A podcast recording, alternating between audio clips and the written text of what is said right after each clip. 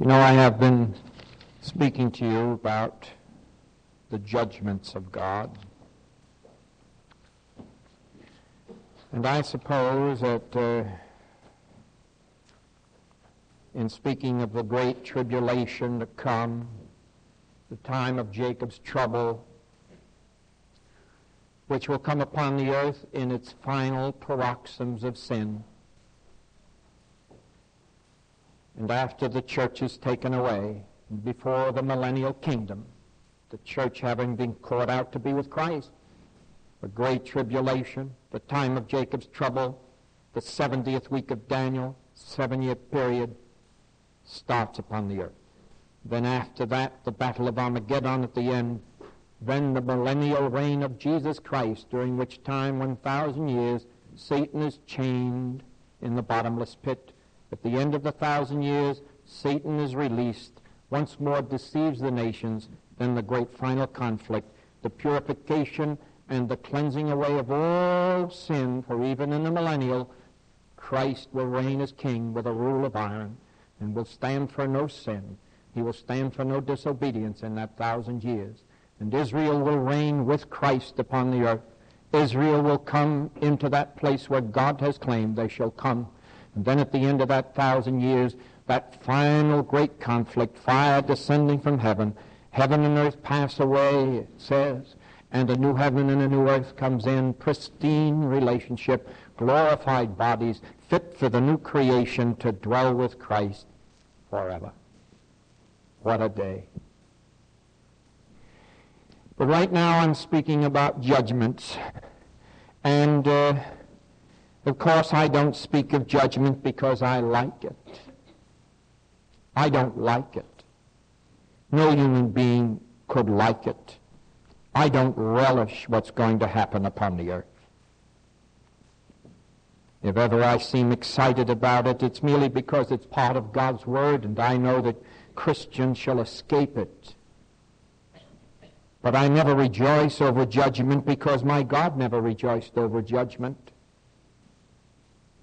My God is a God of love, I would remind you. In Isaiah 28, 21, it says, Then will his anger come up before him, and he will do his strange work. It's not the kind of work God likes. He doesn't like to judge. But he will have to judge. He cannot be righteous and not judge. So therefore the day will come of God's judgment. That I, I don't like to, to meditate upon the condign judgments of God, but I refuse not to speak of them, but rather that as God's servant I might so proclaim it to make sure that no one who hears my voice will ever have to go through such judgments. And let us make sure we understand that thoroughly. It is God's strange work. It's not the work he likes to do. God is not willing that any should perish, but that all should come to repentance. Herein is love, not that we love God, but he loved us and gave himself as a propitiation for our sins. So God has made all the advances he can to man to bring man to himself and then finally judgment comes. I can't even say that I like chastening. What Christian likes chastening? In Hebrews 12 it says, Now no chastening for the moment seems to be joyous, but grievous. Nevertheless, afterward, it yields the peaceable fruits of righteousness to those that are exercised thereby. So if the judgments exercise you that I speak of, exercise you to come to Christ as your personal Savior or to decide to dedicate your life to Jesus Christ or to live for Jesus Christ, then it will have accomplished the end which God desires. For he's not willing that any should perish, but that all should come to repentance. So even when I think of the Christian life and the chastenings which we do, it says, Whom the Lord loves, he chastens and scourges every son. You should expect it. If you're living for Christ, and you desire to live for Christ, there'll be chastening in your life. God won't let you get too far away. He'll bring you down low. He'll do it through many ways. He'll touch your family. He'll take that precious loved one home to himself, possibly, I don't know. But you'll know what it is. And you'll know God is chastening you to bring you back. Oh, I don't like it. I don't like it. But I have to say that uh, if I can just give a little personal testimony, if you'll bear it for a minute or two, I mentioned it to prayer meeting Wednesday night, but I'd like to say now that I've been chastened for the last month. Oh, no one would know it but me and my dear wife and my deacons. But I have been chastened very severely with an eye that could have had disastrous results, you see. No one knew I had gone to the doctor over a month ago and had been told that uh, it looked like it was a cancer on my eye. And I want to tell you, we really went to prayer. Well, I didn't come to the church. I didn't want my whole church to be upset and frightened, and I knew it wasn't the quantity of prayers that was going to do it. It was going to be quality. And so I just asked those who surrounded me with their love to pray for me. For I'd gone through the whole process of knowing what I would have to go through. They had told me what I would have to have done.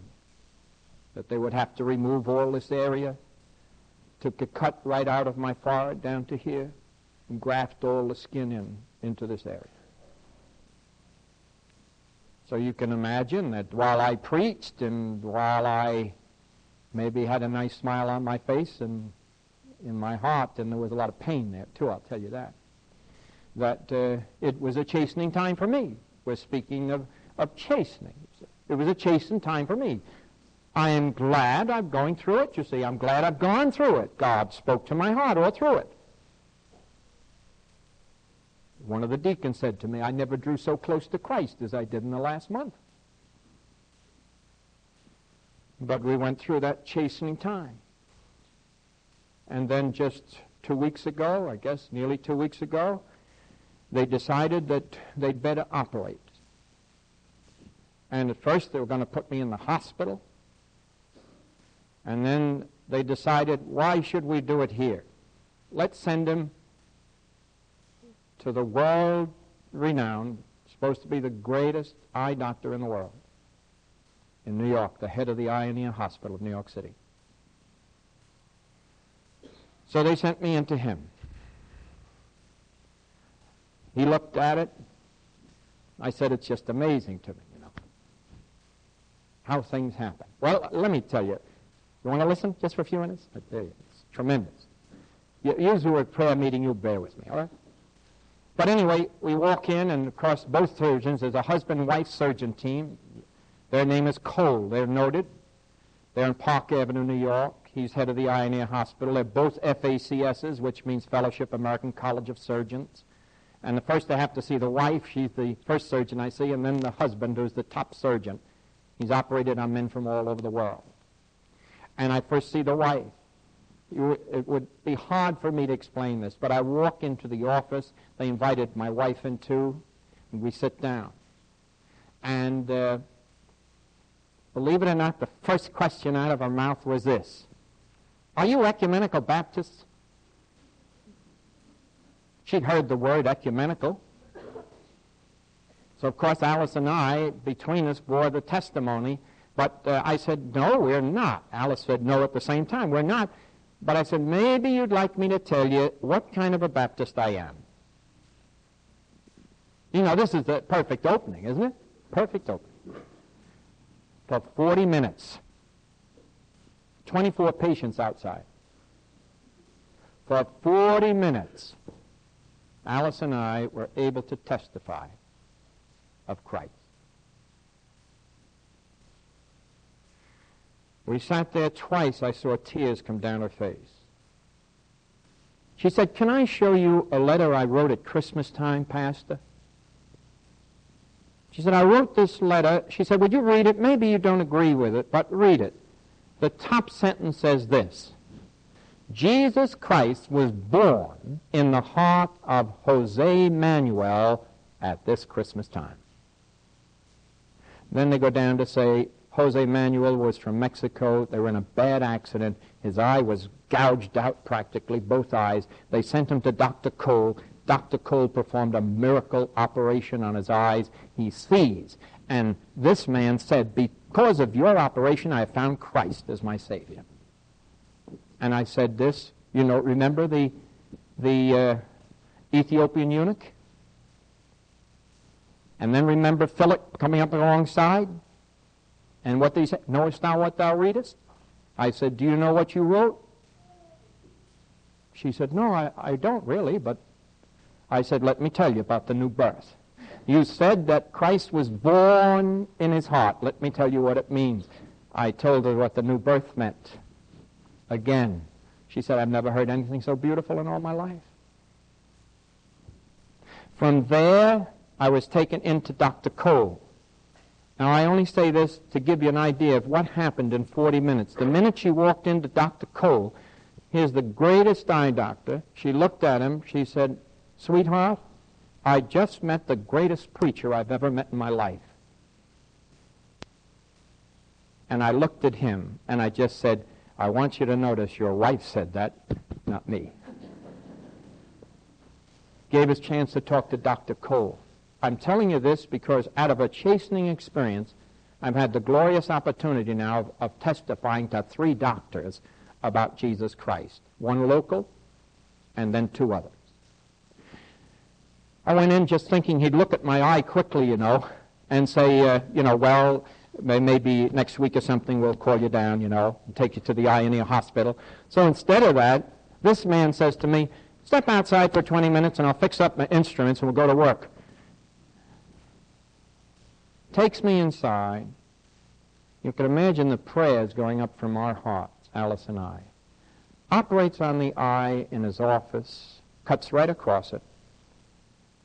Half hour operation all by himself. I didn't feel a pain, not a drop of blood. I thought, not one single drop of blood from the operation. Does the whole job, says, I'll call you next week on Wednesday I'll let you know the results of the biopsy. Well, you can imagine the prayer that went up. We really prayed. Wednesday, no call. Chastening spirit, you know, going on in my soul, drawing close to Christ. I read the scriptures and I study, but I want to tell you, I just ate it up, you know, eat the book. I was eating it up and praying my heart out, and every day Steve would be in and we'd pray together. And uh, Nothing came Wednesday. And it really was, you know, feeling terrible. Thursday morning, I get a call. The secretary calls up. She said, Reverend Guillen. I said, yes. She said, uh, Dr. Cole asked if I would call you. And she had rather a sad vo- voice, you know. Dr. Cole asked if I would call you, and I'm thinking to myself, oh boy, you know, the way she's talking, she says, I have the report. You know, and thinking, well, what does the report say? she said, Pastor again, it's providence. There's not one single cell of cancer.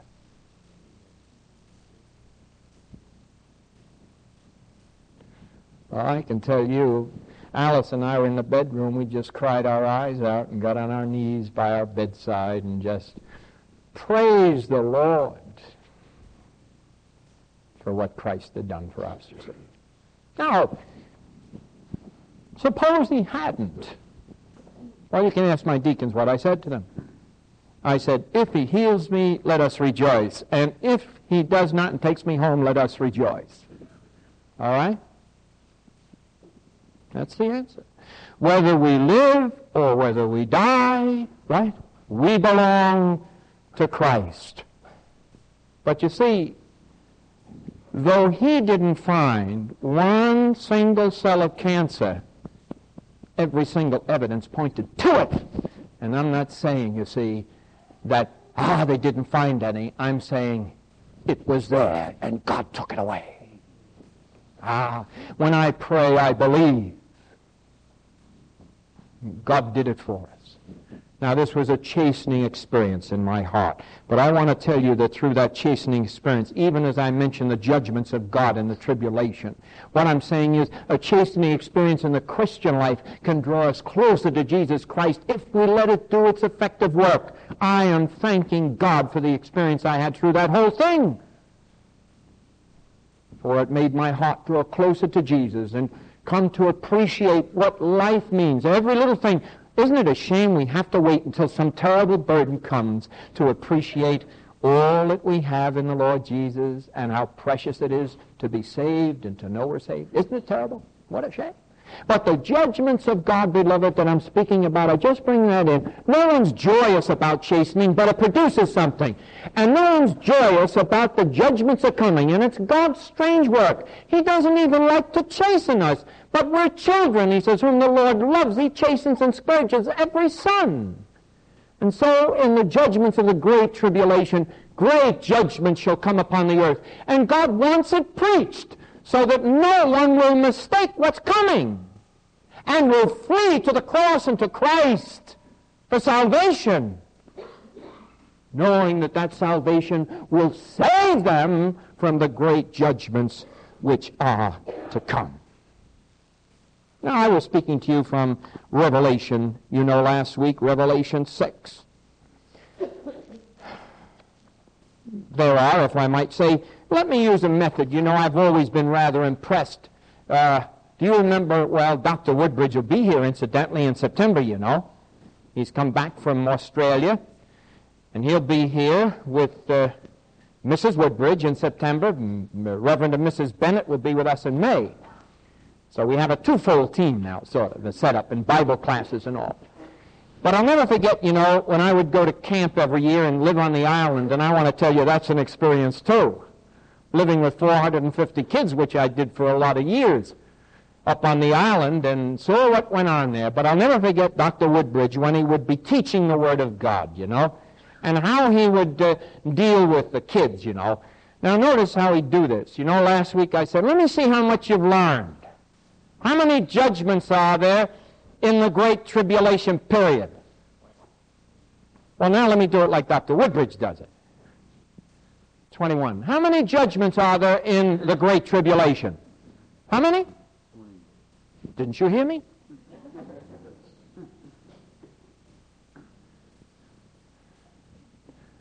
Seven. How many seal judgments are there? Brilliant. How many trumpet judgments are there? Seven. But he would always tell the kids, he would say, you know, he give the number first, see, 21. How many judgments are there in the Great Tribulation? And then kids all shout, 21! And you say, what a brilliant group of young folks. But really, if you learn out of what we're studying of the judgments of God, where will the church be during the Great Tribulation? Where will it be? With Christ. Caught up, 1 Thessalonians 4th chapter caught up to be with Christ. What is another name given to the great tribulation? Jacob's trouble, 70th week of Daniel. What is the name of the last battle in the great tribulation? What is it? Battle of Armageddon. All of these, if you'll just learn from this, who's going to rule during the millennial kingdom? Jesus Christ, who is King of kings and Lord of lords and the only high potentate over all the earth? Jesus Christ. Who will rule with Christ when he's seated on the throne of David? This tells you. Who will rule? Israel. He's not going to sit on the throne of David and have the Gentiles rule. The Jews. It says in that day that ten Gentiles shall consider it a privilege to carry the skirt of a Jew who is a ruler. This is the day that's coming, you see.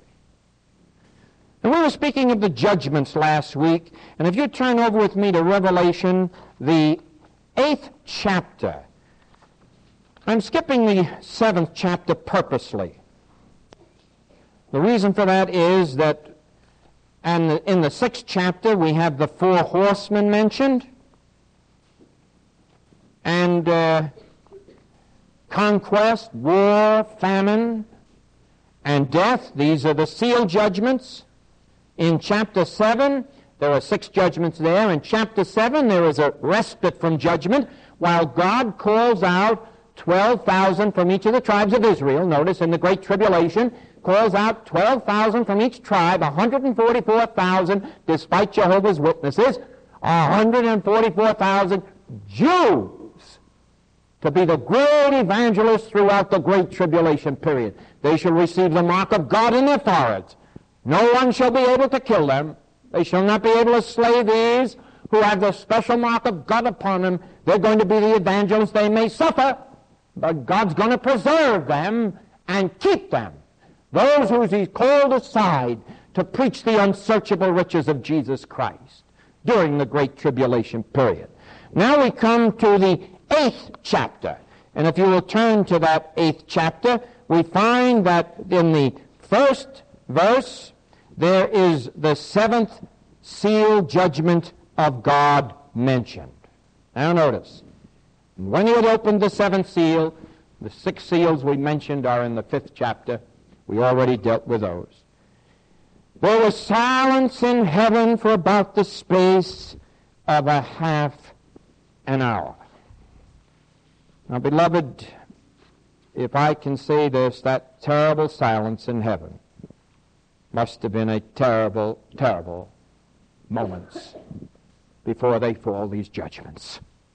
It is though all heaven quiets down and stands in awe at what's going to happen.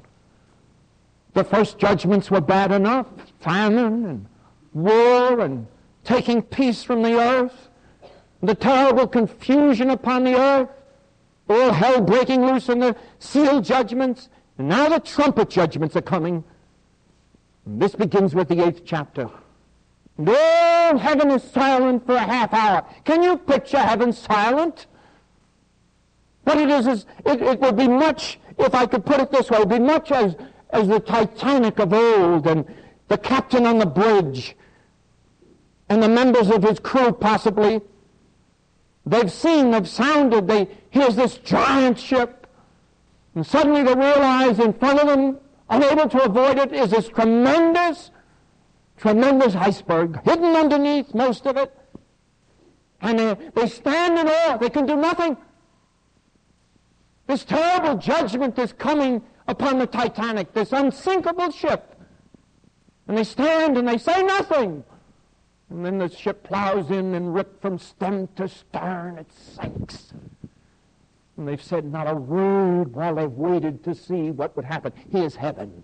It's that tense moment Terrible judgments are coming upon the earth. The trumpet judgments of God. The kind of judgments God never wanted to bring upon the earth. He never wanted to bring it when Adam was made in his own image. But Adam fell and departed from God. And now the judgments of God are brought upon a rebellious man who fell in the Garden of Eden and has sinned and sinned and sinned until the cup of iniquity is full. And God must bring his condign judgment down upon mankind complete and final until he sets up his millennial kingdom.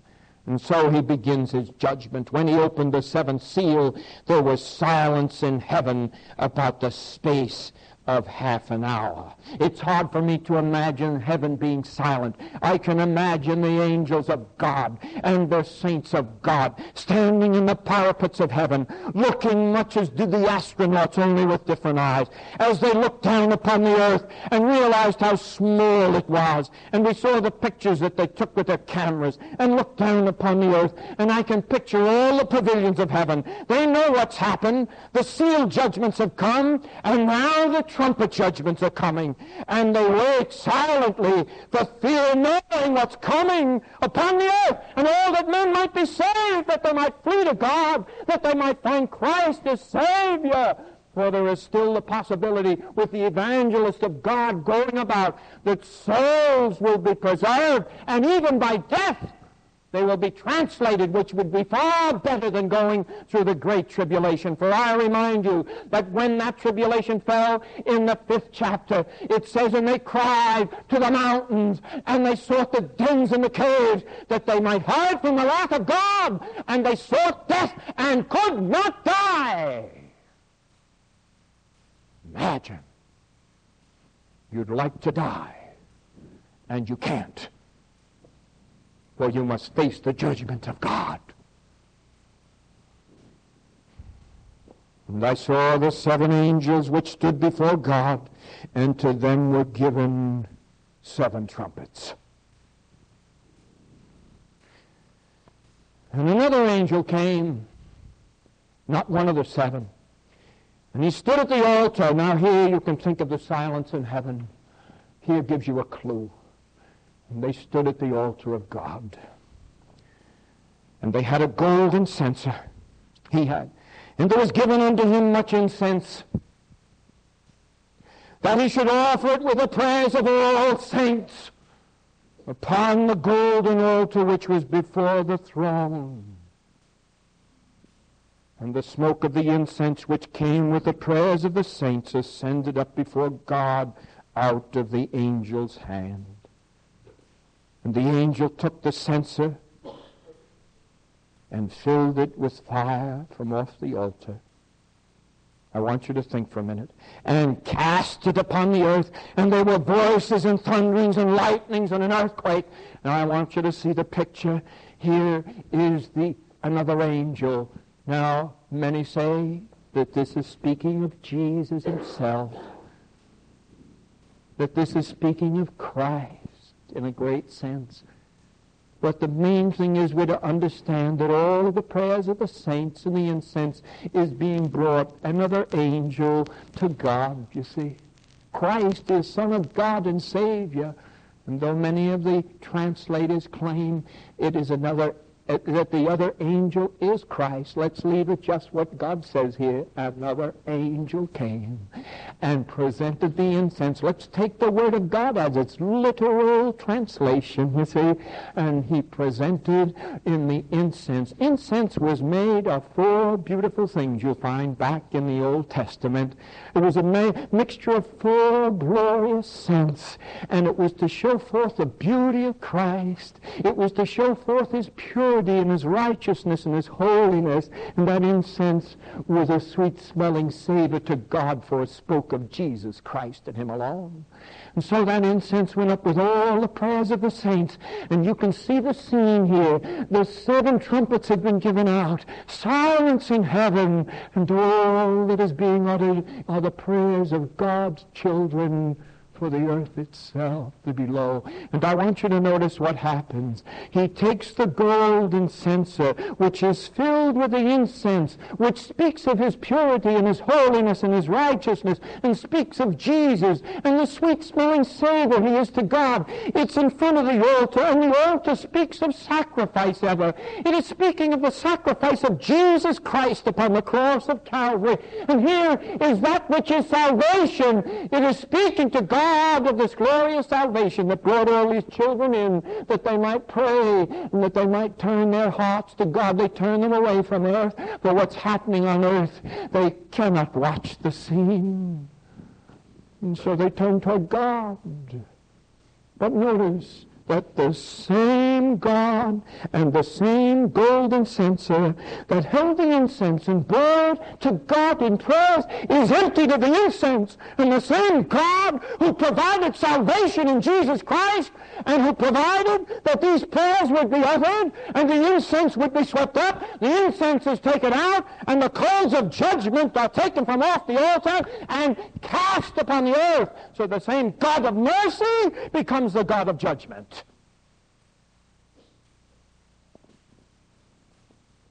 And he cast the coals upon the earth. Now may I speak. Oh boy, time flies. Could keep you another couple of hours. We'll get to it if the Lord tarries. But let me say this. That word cast is a very important word. That word cast is a word, beloved, that's has very, very deep meanings, if I might say. Cast it upon the earth. The word, according to all the great translators, including Walter Scott, who's the greatest translator from many years ago of the book of Revelation, the word cast implies an absolutely inexorable power which no one can stop. It is not its falling on earth, but it is cast upon the earth. And it couldn't help me think, you know, we got our DEW line, and we have our anti-missile, anti-missile missiles, you know, to stop men getting their bombs of hydrogen and all of the other elements to burst over us. We haven't developed it yet. They're frank about it. But they're working on it. A screen will be set up. But I want to tell you there's no early warning system with God. The meaning of the word in the Greek is he cast it upon the earth with a sense of it, with the incense of God in Christ reconciling the world unto himself, becomes a means of judgment because they've re- refused his precious Son, and it's cast upon the earth, inexorable power, impossible to stop it. All of the weapons of man can do nothing, and he it upon the earth in tremendous judgment upon man. Notice, the angel took the censer and filled it with a fire off the altar and cast it. It's not the word fell. We'll find that later. And a star fell. God let it fall. But not here. Men might think they're able to stop the judgment of God. But the Greek word says inexorable power unable to be stopped. Little did they think it would even be necessary in those days. When Revelation was written 2,000 years ago, could they ever conceive of such a thing? That man would attempt to create weapons which would stop any weapon coming from heaven? So God makes sure that we understand. And he puts the word cast, and it's from heaven. And he cast it upon the earth in judgment upon man. And there were voices and thunderings and lightnings and an earthquake. That's the beginning. And the seven angels which had the seven trumpets prepared themselves to sound. That wasn't the first judgment. That was merely God speaking of his power and letting man know this is my judgment. Russia didn't send it. China didn't send it. The United States didn't send it up. God sent his judgment and he cast it upon the earth in great and terrible judgment. Oh, listen to me, beloved. Is it possible that there might be someone here this morning that would not want to have Christ as Savior Lord, to be caught up together with the Lord, to meet the Lord in the clouds in the air, to be in heaven with Him, and to be in the pavilions of heaven when these judgments come? Is it possible that we can be so blind? I couldn't help but think when Dr. Cole, I'm writing him a letter, because I still want to speak to this man. I'm writing him a letter. I said, God has given you great gifts to work on the eyes of a man that he might see physically. God has given me a gift that you might be able to see with the eyes of your understanding and know Christ as your Savior. Do you know him? Oh, I've got a lot more to say about judgments, but that's the beginning. Silence in heaven, the censer of God. But he's saying, flee the wrath which is to come. Let us pray. Father, bless this word, Lord. It's thy word. Oh, how blessed. Maybe that someone this morning wants to say, Pastor Gian, just pray for me. I want Christ as my Savior. I really do. I mean it. It's a secret in my heart. I've even pretended to be saved sometimes, but I really am not. I want to make sure I want to know Christ as my personal Savior. I want to know that, as the scripture we read this morning said, He died for us, and in that He lives, He, he will keep us much more. You'd like Christ. Just put your hand up. Say, Pastor, pray for me. Yes, Lord, bless you. Couldn't wait. Anyone? Yes. Yes, God bless you. Praise God, Daddy. Father, see with your children. Anyone else? Put your hand. Yes, God bless you. Praise the Lord. Wonderful. God bless you, Father. Mother, God bless you. Yes, anyone else? This is the time. Now is the day of salvation. Anyone else? Quickly. Don't hesitate. Listen, beloved, time is too short. Anyone else? Quickly. Young, father, mother, grandmother, grandfather. Make it now. Do it publicly. Say, here, here is my hand for Jesus Christ. Anyone? Quickly. Yes, I see your hand. God bless you, mother. Yes. Anybody else? Put your hand up high. Oh, don't be ashamed of Jesus. Put it way up. Anyone? Quickly, just hold it up till I see it and then take it down. Anyone else? Just put it high so I can see it. Anywhere at all, just as I close. Don't hesitate. Is God saying to you, put your hand up? Don't hesitate. The Holy Spirit has spoken to you. You feel very seriously about it. People may even think, listen, every eye is closed. People may even think you're a Christian. And you know in your heart you're not. You want to make sure now. Just say, Pastor, pray for me. Anyone? Just as I close. Once more. Anyone at all? Don't hesitate. Anywhere? Balcony, downstairs, outside, in the narthex. Choir behind me, they can tell me. Could happen. Anywhere can happen. Yes, I see your hand. Lord bless you. Quickly. Put your hand high. Way up, way up. Let us pray. Now, Father, we thank Thee for these parents, and especially, Lord, we saw many who came to Christ as personal Savior, and we pray Thy blessing upon their hearts. Lord, would You draw them close to Yourself? Help them to see the unsearchable riches of Christ, that God is a God of love. He never wanted to judge the earth. All we have to do is look at the earth to know it needs some judgment. That one day a kingdom of righteousness will reign and Christ will reign, and we're thankful for that. Lord, we're thankful you've called us a special people, your bride, your church, to be gathered to yourself before wrath breaks out on this earth. That's what we're looking to. Now, Father, bless each one of these. Gather them to thyself. May they draw nigh to Christ, being cleansed in his blood from sin and may they live for thee.